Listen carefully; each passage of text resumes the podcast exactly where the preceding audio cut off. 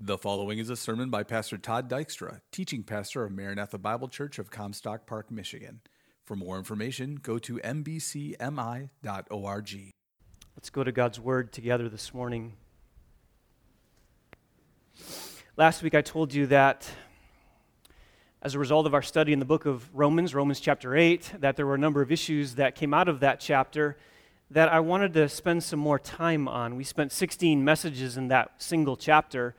And there are a number of issues that arose that we did not deal with entirely as we went through Romans 8. So last week we dealt with the question what about those passages that seem to imply that believers can lose their salvation? Romans 8 clearly states that true believers can never lose their salvation and are never lost. And yet, what about those passages that seem to imply that? So, we spent our time last week looking at four of those main passages and showing that in every case, none of them taught that a true believer was in, in the picture there. Each one of those dealt with false believers. And our conclusion was nowhere does the scripture teach that a true believer can be lost. That was last week. This week, I would like to deal with another issue that was raised in Romans chapter 8 that we also did not deal with because it really deserves a, a treatment of its own. It is a difficult topic, it is a controversial issue, it is a confusing issue it, it is a very nuanced issue and it requires precision and it, care, it requires careful study and communication because it is a very difficult and controversial issue to talk about. It is a topic that is often avoided because of its difficulty to comprehend. As you can see from our notes, it is the issue of for whom did Christ die? Who did Christ die for? Did Christ die to pay for the sins of every single person who has ever lived, or was Christ's death for the sins of the elect? For whom did he die?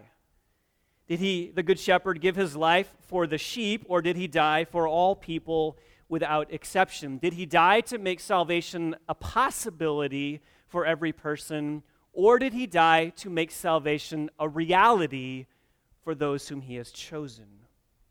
To put it another way, what is the extent of the atonement? What precisely did God intend through the death of his son, and will his design be fully accomplished in that? And maybe initially, as you hear this, your first question or thought is why is this an issue? Jesus died for everybody. He paid for the sins of the world. He paid for everyone's sins, didn't he? That's what I've been taught. That's what I believe. I believe that's what the Bible teaches. That's everything I've communicated in the gospel. Jesus died for you, and he died for your sins. Why is this even an issue? And I would say, I understand your pain, but the issue is not that simple.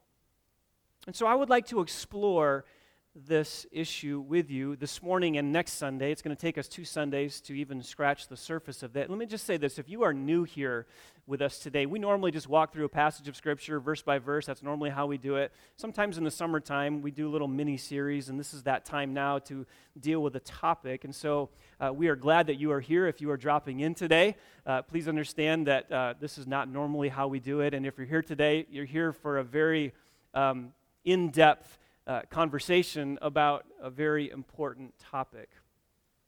Go to Romans chapter 8. I want to show you where specifically this issue is raised in this eighth chapter of Romans, just so you can see where uh, Paul addressed it. As I said, I did not even mention it when we preached through Romans 8 because it really requires, as I said, a, a full treatment in and of itself.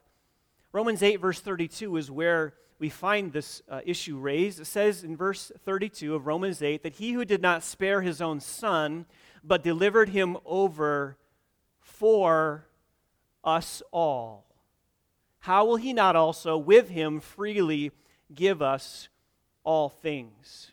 And it is that phrase right there in verse 32 that he delivered him over for us all that requires us to ask the question who is the us all? Who is in mind here? Who is Paul saying that Christ was delivered over for? Now, as a way of introduction, I want to highlight for you just how we got to this being an issue as it is today. If you've never heard of this issue, you need to understand that this is a perennial topic of discussion between Calvinists and Arminians. So let me just give you a little background here. Back, back in the early 1600s, there were a group of followers of a man called uh, James Arminius, who uh, did not like the teaching of the Reformed churches in Holland. And so they became known as Arminians because they followed the teachings of Jacob Arminius. They particularly did not like the teachings of unconditional election, nor did they like the teachings of the church on irresistible grace, that God sovereignly draws people to himself. They, they rejected those ideas. And so they came together and they debated this, and they came out of their meeting with a summary statement of their disagreements with the Reformed Church in Holland. And those disagreements were put together in a five point manifesto known as the Five Articles of Remonstrance. And here they are, don't write them down, but I just want you to understand what they came apart saying was their disagreement with those churches. Here they are. Point number one Man is never so completely corrupted by sin that he cannot savingly believe the gospel when it is put before him. Number two, man is never so completely controlled by God that he cannot reject the gospel. Number three, God's election of those who shall be saved is promoted by his foreseeing that they will of their own accord, believe. In other words, God looks down the corridor of time, sees who believes him, they, he then in turn chooses them. That's what they were saying. Number four, Christ's death did not ensure the salvation of anyone. What it did, rather, was create the possibility of salvation for everyone. Point number five it rests with believers to keep themselves in a state of grace by keeping up their faith, and those who fail here will fall away and will be eternally lost. So they believed that true believers could lose their salvation. Th- those are the five points. And so when the Reformed churches, the leaders of those Reformed churches back in 1618, received this from Arminius and his followers, they met in a synod called the Synod of Dort, and they sought to formulate a response to these five points known as the remonstrance. In return to that, they issued a, a, decree or a decision also containing five points, which are now popularly known as the five points of Calvinism, or more popularly known as TULIP, if you've heard it that way. So you need to understand that the five points of Calvinism did not arise from Calvin himself nor did they arise as a statement by those who followed Calvin's teachings. They, uh, uh, uh, in and of themselves, they arose in response to those who disagreed with those teachings. And so the five points of Calvinism came as a result of that. They're known popularly as TULIP, T U L I P. It's an acronym that stands for five separate points. T, it stands for total depravity, the belief that everyone is depraved to the core that they are dead in their sins and cannot make any move towards God unless He first does a work in their heart. That's T, total depravity. Then there is U, unconditional election, that God does not look down the corridor of time to see who chooses Him, but rather He chooses before the foundation of the world who He will save simply because of His love and His grace and His mercy. L, stands for limited atonement. This is the one we are dealing with in our service and our message today. And it has the idea that God has a specific plan in the death of Christ to actually save sinners, not to create salvation being possible for all people. He has within it a definitive plan to actually bring sinners to himself. By the way, I don't think the term limited is the best term. Uh, because it communicates that maybe somehow Christ's sacrifice was in some way limited or finite. I don't think that's the best term. I prefer definite atonement or particular redemption. But the reason they kept the L is because there's no such word as tudip or tupip. Tulip sounds a little better, so that's why they stuck with that. But I like the term definite atonement better than limited atonement. I stands for irresistible grace, the fact that God draws people by his regenerating grace to himself. P being the perseverance of the saints, that those who are truly saved will not and cannot be eternally lost because of Christ's grip on them. Those are the five points of Calvinism.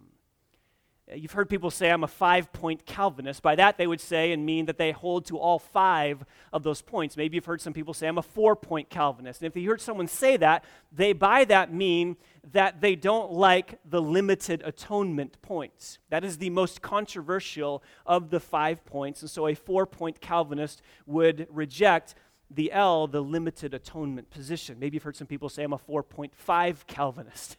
That means they're kind of halfway between uh, point uh, four and five, and whether they accept it in full or not, they kind of have both limited and unlimited position.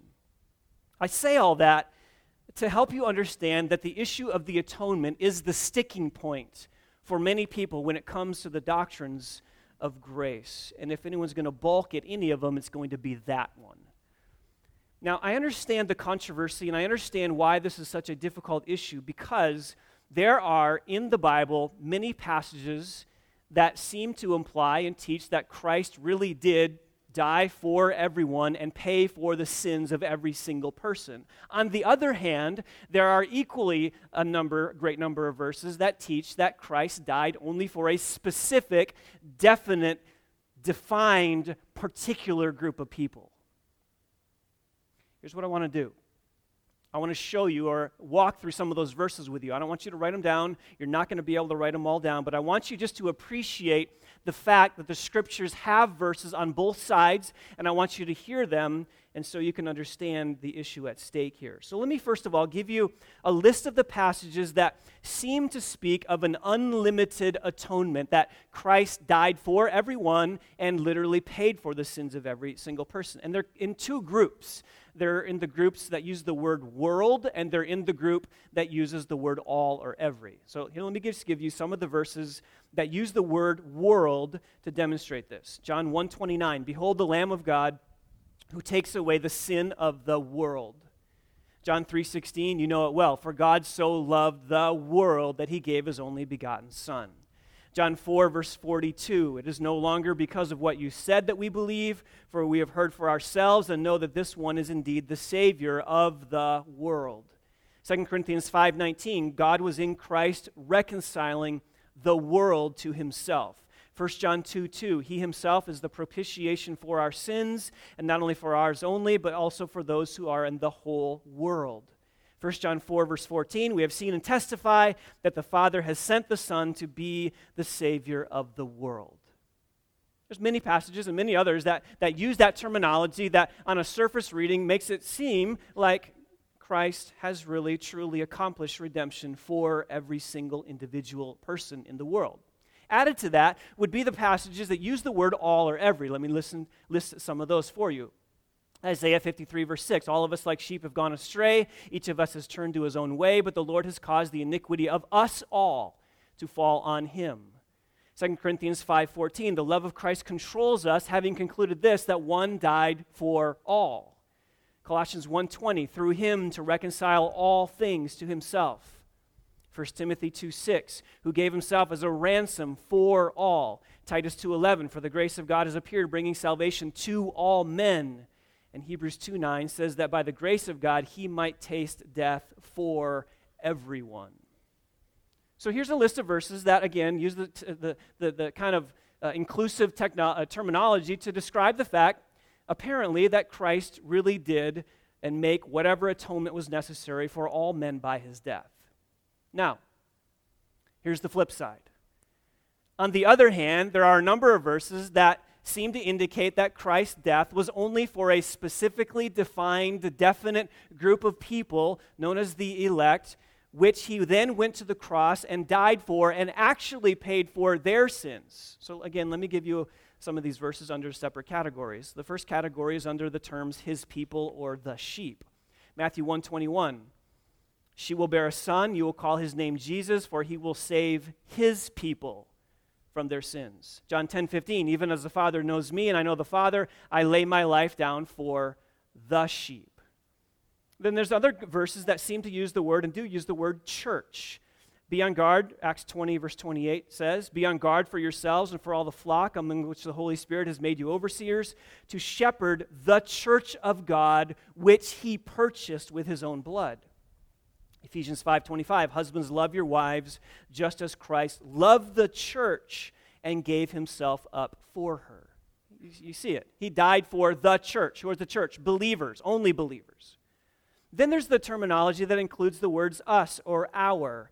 Romans 5 8, God demonstrates his own love toward us in that while we were yet sinners, Christ died for us.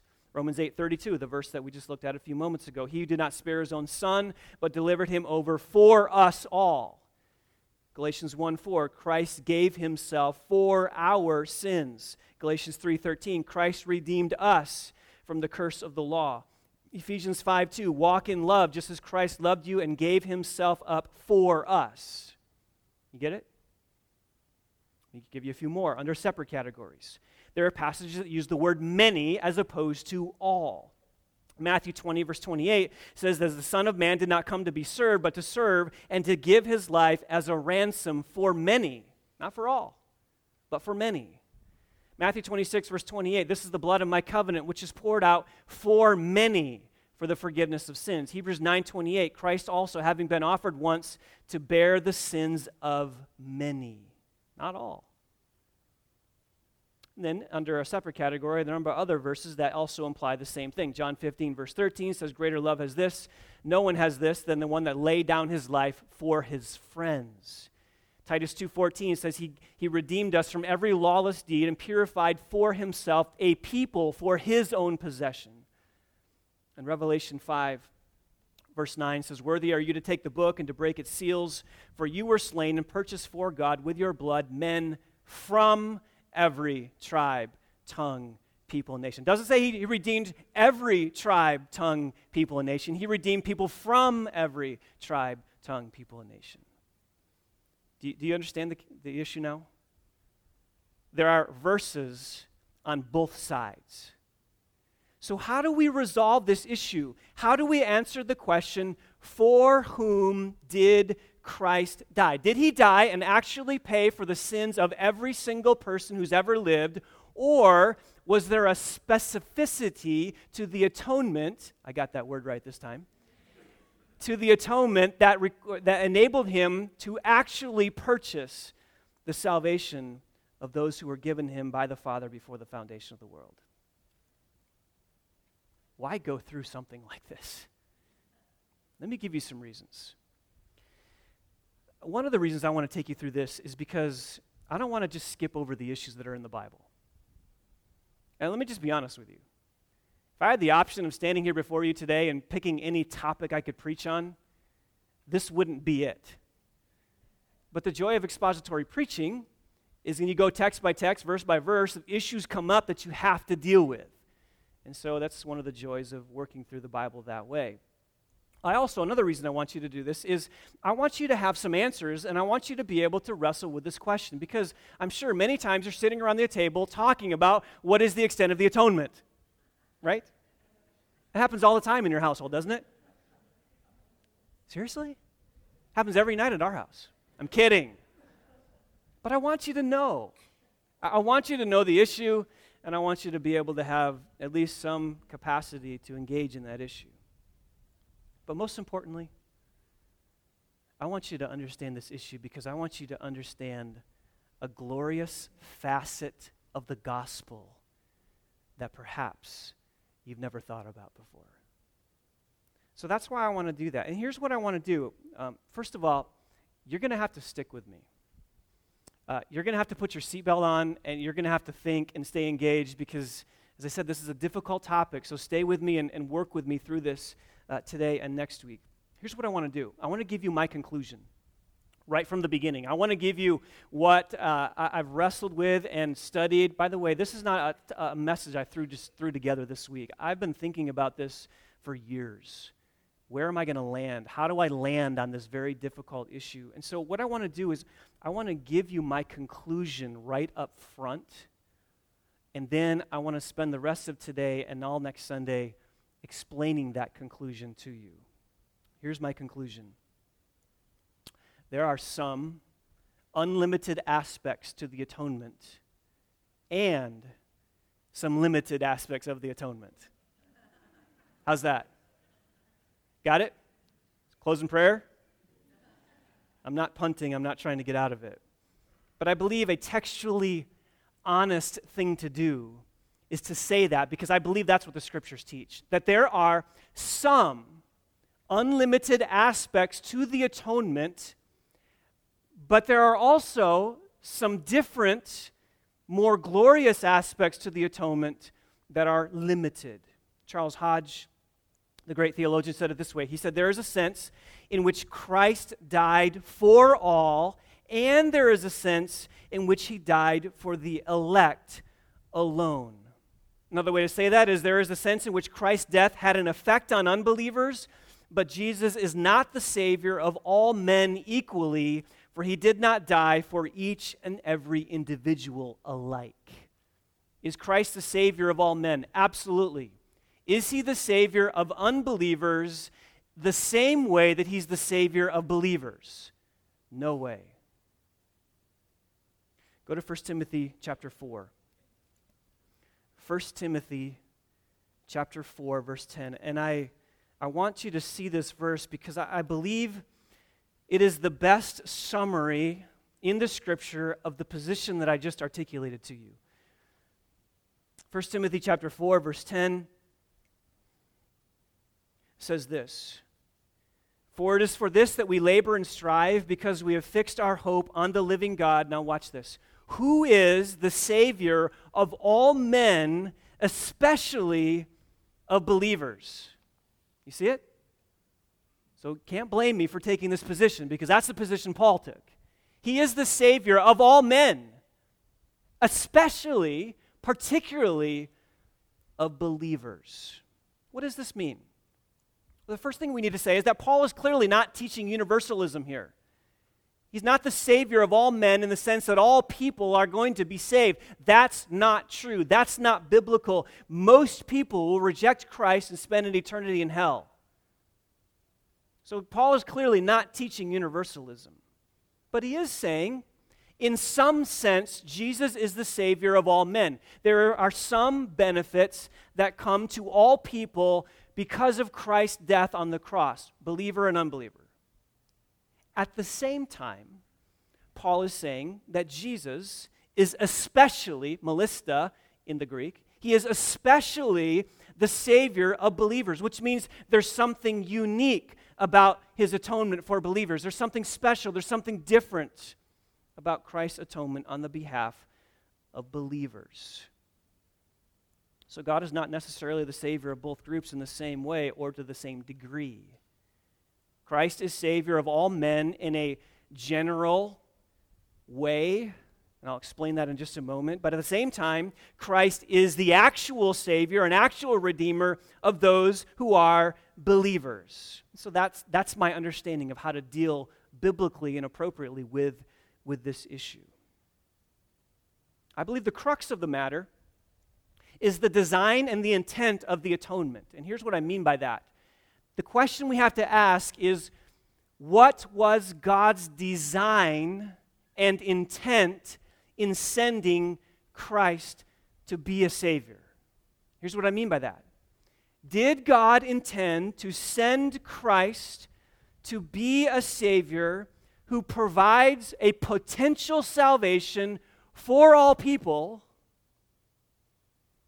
That's an unlimited position.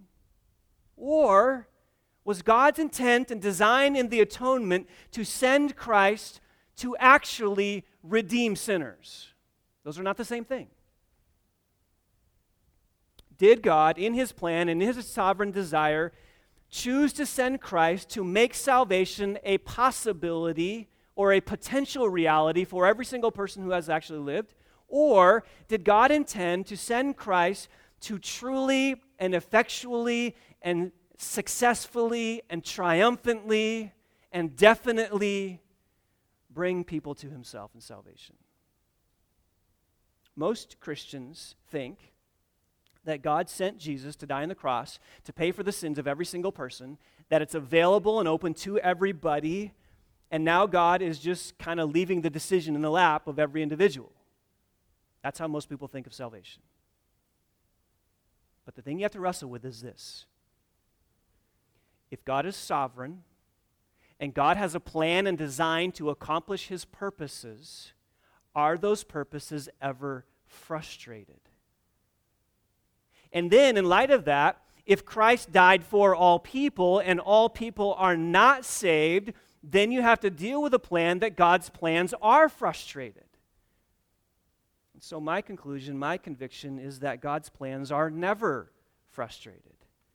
So that He has a design and intention within the atonement to actually bring about salvation for His people that secures successfully and triumphantly their redemption. At the same time, I recognize that there are some universal aspects to the atonement for all believe or for all the world. Have I lost you? Stick with me. Let me give you some caveats as we begin this discussion a little bit more fully. I want to give you three caveats.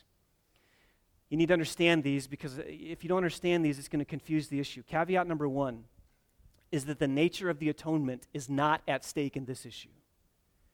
We are not addressing in this discussion the nature of the atonement. Here's what I mean by that everyone who believes in Christ, whether Arminian or Calvinist, it doesn't matter. If you're a true believer in the Lord Jesus Christ, we are all essentially agreed on the fact that Christ's death was a vicarious substitution. That he really did die as a substitute. He, he accomplished a penal substitution. He died in our place as, uh, uh he died in our place to accomplish our redemption. He died in the place of sinners. He died on the cross to pay the penalty for sin. That's undisputed.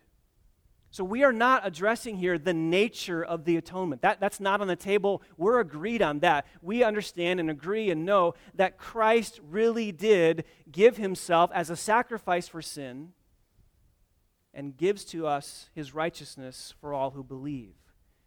So, caveat number one is we're not talking here about the nature of the atonement. Caveat number two the sufficiency of Christ's sacrifice is not at stake in this issue. We are not addressing whether or not Christ's death was sufficient to pay for the sins of the world. That, that's not even on the table either. That, that's, an understa- that's understood. We all know and believe that Christ's death was fully sufficient to pay for all people's sin. It was infinitely sufficient. There was nothing lacking in Christ's death that would require him to suffer more. So, if, if, if God designed the atonement to save every single person in the world, his death would have been sufficient for that. And if Christ or God determined only to save Adam, that one person, Christ still would have had to suffer what he had to suffer to accomplish redemption for Adam. Let me read Phil Johnson. Here's what he says. In other words, if one more person had been elect, Christ would not have had to suffer more than he did.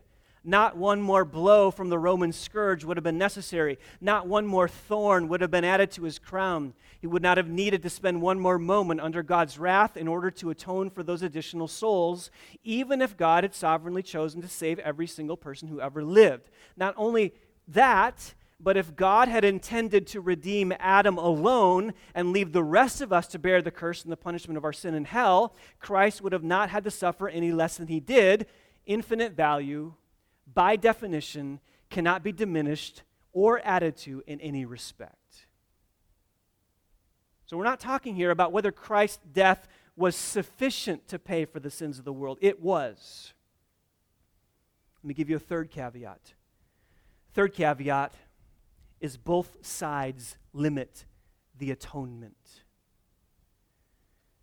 In these discussions, you may um, hear people who say, well, you Calvinists, you, you limit the atonement because you say Christ only died for the sins of the elect.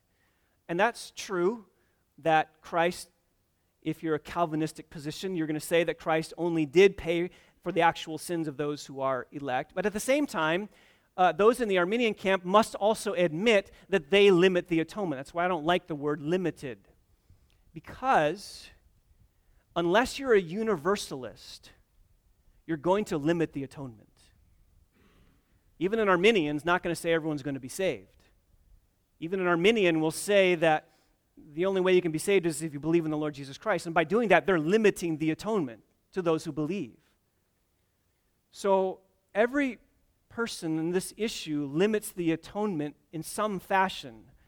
you're going to either limit it in its extent or you're going to limit it in its effectiveness. But you will limit it somehow, unless you're a universalist and believe everyone winds up in heaven somehow, which none of us believe, or you shouldn't believe. That's all introduction. Let me give you two points. Point number one there are some universal aspects of the death of Christ. I believe that. I believe that there, the Bible teaches that there are some universal aspects to the death of Christ, meaning, I believe that the death of Christ has some value to every person who has ever lived. Now, I'm going to stop short of saying that his death actually paid for their sins. I'll explain that in a moment. But I will say biblically that in the atonement, there are some universal benefits that accrue to all people, whether believer or unbeliever. Let me list them for you. Number one, common grace. One benefit that comes to all people, regardless of believer or unbeliever, is something known as common grace. And you know what that is. It is the goodness of God to all people who've ever lived, whether they're his children or not. Common grace is the conviction and the belief that God permits sinners to live and enjoy life under a temporary reprieve from judgment to enjoy many of the blessings that come with life in this world. Marriage, family, friends, children, a satisfying job, a vacation, a good book, the sunrise on a beautiful spring morning, the smell of flowers bacon. These are evidences of common grace. And the Bible is clear about this. 1 Timothy 6, verse 17 God richly supplies us with all things to enjoy. It's for everybody. Everybody can enjoy marriage if, if, if that's what God has ordained for them. Everyone can enjoy children if God allows that. Everyone can, can have relationships. Everyone can eat food and enjoy it. I mean, just think about that. Aren't, aren't you so thankful that God doesn't make all your food taste like cardboard? That's His grace. Matthew 5, verse 45 says, He causes His sun to rise on the evil and the good, and He sends rain on the righteous and the unrighteous. Doesn't matter if you're a believer or an unbeliever, the sun still rises and you get to see it, and the rain still falls and you get to benefit from it. Acts chapter 14, Verse 17 says, He did not leave himself without witness, and in that he did good and gave you rains from heaven and fruitful seasons, satisfying your hearts with food and gladness. Here's Paul at the Areopagus preaching to pagans, and he says, You need to understand, God is the one who gives you rain, and God is the one who gives you food. So all people can enjoy those things. Sorry, that was actually Acts 14. Acts 17 is where he says to the Areopagus, he says, Nor is he served by human hands as though he needed anything, since he himself gives to all people life and breath and all things. He's saying to the pagans there who he's preaching to, if you have life and you have breath in your lungs, and if you have things you enjoy, they're because God has given them to you. That's common grace. Those come to us, to all people, through the atonement. And here's why. Because if God had chosen to judge Adam the moment he sinned, and he could have. All people would then be condemned uh, uh, until they die, and then die under condemnation. They would not have the benefit and the joy of enjoying those things. So, certainly, common grace is purchased through the atonement. Number two, there is a second universal blessing that comes through the atonement it is delayed judgment delayed judgment. As I just said, God would have been completely just and right in condemning Adam the moment he sinned. He would have been completely just and right in condemning you and I the moment we sinned. But he didn't, and he chose to delay his judgment so that for a season we could enjoy the gifts of God's goodness in this life before facing God's judgment. And so this is an act purchased for us through the atonement of Christ. Number three, the third universal blessing that comes to all who believe is the free offer of salvation. The free offer of salvation. Now, some, in dealing with this topic, will say to those of us who hold to a definite atonement, you cannot legitimately preach the gospel to every person if there's not a universal atonement. How can you go into the world and say Christ died for your sins if Christ didn't die for the sins of every individual? You can't then legitimately preach a genuine gospel and a genuine offer of salvation. And to that, I would say, yes, you can. Because built within God's plan is to bring the gospel through people like you. Romans 10 says, How can they believe if they've not heard? And how will they hear if they don't have a preacher? We have the privilege and the joy of bringing the gospel to the world and preaching Christ to them. And God has built within that the fact that not all are going to be elect, but within that group that we preach to, some will be. And so our job is not to figure out who's elect, our job is to go preach to everybody. So I can legitimately tell someone on the street when I meet them, not knowing where they are with the Lord at all, Christ died for all who will believe. And if you believe and you repent of your sins and you place your faith and trust in Christ, you'll be forgiven and you'll be saved. I can say that. And so can you. Why? Because of the offer is genuine and legitimate because of what Christ accomplished. So, those are some universal aspects that come through the death of Christ to all people, believer and unbeliever. Point number two. But Christ's death actually only secured the salvation of the elect. So here's where I land I'm a five point Calvinist, essentially with an awareness of the fact that there are some universal aspects to the atonement. And so, what I want to do in this point is I want to seek to demonstrate to you that Christ's atonement was not a potential offer of salvation to all people, but rather it was an actual accomplishment of redemption for his people. So, what I mean by that is Christ didn't pay for the sins of Pharaoh when he died on the cross. See, how do you know that? Because Pharaoh was suffering in hell when Christ died on the cross. Jesus did not pay for the sins of Judas. Jesus did not pay for the sins of Pilate. Jesus did not pay for the sins of Herod. Jesus did not pay for the sins of Hitler. You know why? Because they're all suffering in hell for their sin and here's the issue if there is wrath left to pour out on the unbelieving sinner in hell, then the wrath that was satisfied on the cross by Christ was not sufficient. Do you see it? God does not demand the payment of sin's penalty first from Christ on the cross and then again from the unbelieving sinner in hell. That's double jeopardy. God doesn't work that way. God doesn't punish Christ for the sins of the world and actually pay for them and then send someone to hell to make them pay for their sins again. That's not how God's, God works. So I believe then that we have to deal seriously with this issue of a definite atonement. And what I want to do is I want to give you a list of reasons why the scriptures hold to particular redemption or a definite atonement. And we're only going to look at one today.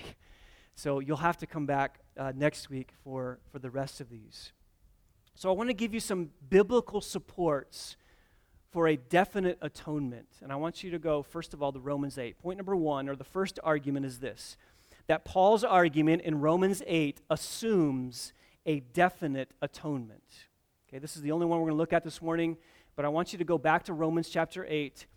This is where we started, and I want you to see that a careful reading and study of Romans chapter 8, the only thing you can conclude is a definite atonement. So go to verse 32. This is where we started. Romans 8:32 He who did not spare his own son but delivered him over for us all how will he not also freely with him freely give us all things. So I want you to notice that there is a statement about the fact that Christ died, he was delivered over for some people, and he calls in verse 32, for us all. I want you to notice in verse 34, there's also a reference to the death of Christ. Christ Jesus is he who died. So clearly, we have here a statement about the death of Christ, and we have within this context a description of the audience or the people for whom he died.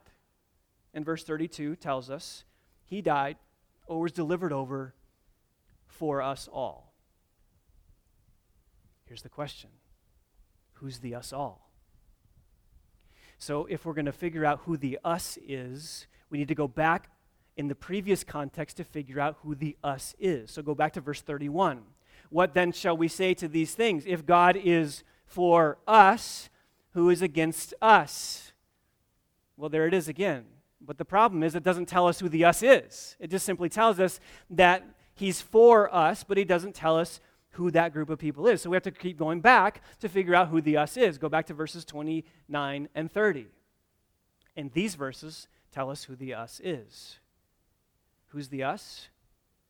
For those whom he foreknew, he also predestined to become conformed to the image of Son, so that he would be the firstborn among many brethren. And these whom he predestined, he also called, and these whom he called, he also justified, and these whom he justified, he also glorified. That's the us. Because if you read the next verse, if God's for us, those people just described who is against us. And then verse 32, he delivered him over for us all. Who's the us all? It's those described in verses 29 and 30. The very ones whom he foreknew, then predestined, then called, then justified, then glorified. So the context is very clear. The ones whom Christ was delivered over for are the ones whom he chose to have a relationship with in eternity past. Now, does the rest of the text support this? Let's, let's move forward. We started in verse 32 and worked backward. Now go to verse 33 and let's find out if, if there's further explanation of this. Verse 33 Who will bring a charge against who? God's elect. He's just defined it again. The ones whom Christ was delivered over for, us all, are called here in verse 33 God's elect.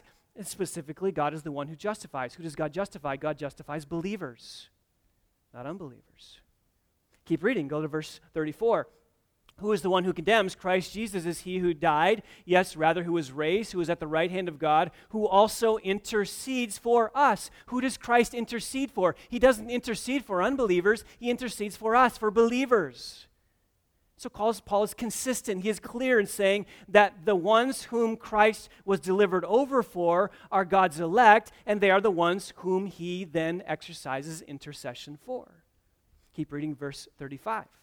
Who then will separate us from the love of Christ? Will tribulation or distress or persecution or famine or nakedness or peril or sword? Now, verse 38 For I'm convinced that neither death, nor life, nor angels, nor principalities, nor things present, nor things to come, nor powers, nor height, nor depth, nor any other created thing will be able to separate us from the love of God which is in Christ Jesus our Lord. Who's he talking about here? He's not talking about unbelievers because they will be separated from the love of Christ. They don't have that confidence, only we do. Only believers have that confidence.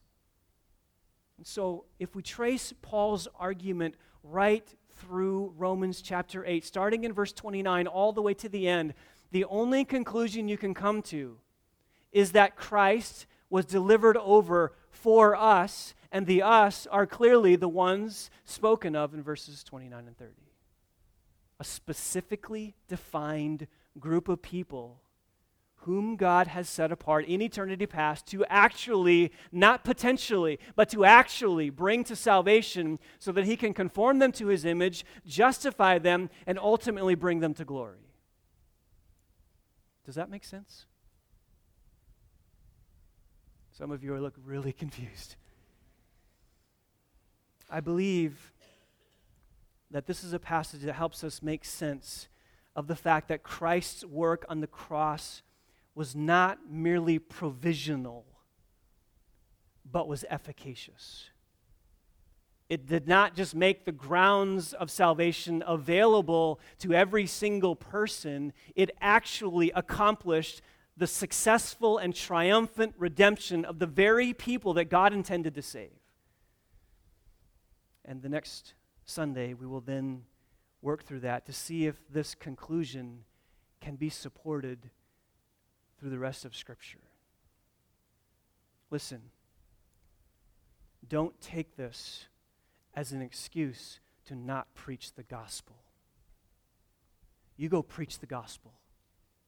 You go proclaim Christ. You go throw the seed of the gospel everywhere you can because some of them are the ones described in verses 29 and 30 of Romans 8. And our desire is to go find them. And our desire is to go preach the gospel to them. And our desire is to go tell them about Christ. And our desire is to go make Christ so known to them that what happened to Joe Hamlin a few years ago happens to them. And they stand as trophies of God's grace. Go preach the gospel. And then, if you are a believer, revel in the fact that God didn't just send Christ to accomplish a potential salvation, hoping that you would take him up on his offer. Revel in the fact that God sent Christ to actually save you. It's tremendous. Father, these are hard, hard truths. And Lord, I, I confess it's been difficult even to wrap my mind around all the nuances of this incredible reality, but Lord, we want to be faithful to your text. We don't want to just form an opinion and land on one side or the other and just say, that's what I am because that's what I want to be, Lord. We want, we want to be textually honest. And so we pray, Father, that what has been spoken this morning is faithful to your word. On the one hand, Father, let us rejoice. Rejoice abundantly in the work that Christ has actually accomplished for us. Let us celebrate the fact that we were once sinners, triumphantly saved by Christ. But let us not become comfortable in that. Let us go proclaim that same gospel, which has saved us to the world, that they too may celebrate the work of Christ in their life. We thank you for your kindness and your grace in allowing us to wrestle with these difficult issues. We thank you for the Word of God, which enables us to plumb its depths. May we continue to be faithful students of your Word. In Christ's name we pray. Amen. You've been listening to a sermon by Pastor Todd Dykstra, teaching pastor of Maranatha Bible Church in Comstock Park, Michigan, where we exist to display God's glory, declare God's truth, delight in God's Son, and disciple God's people. No part of this digital file may be reproduced or distributed without prior written consent. For permission, go to mbcmi.org.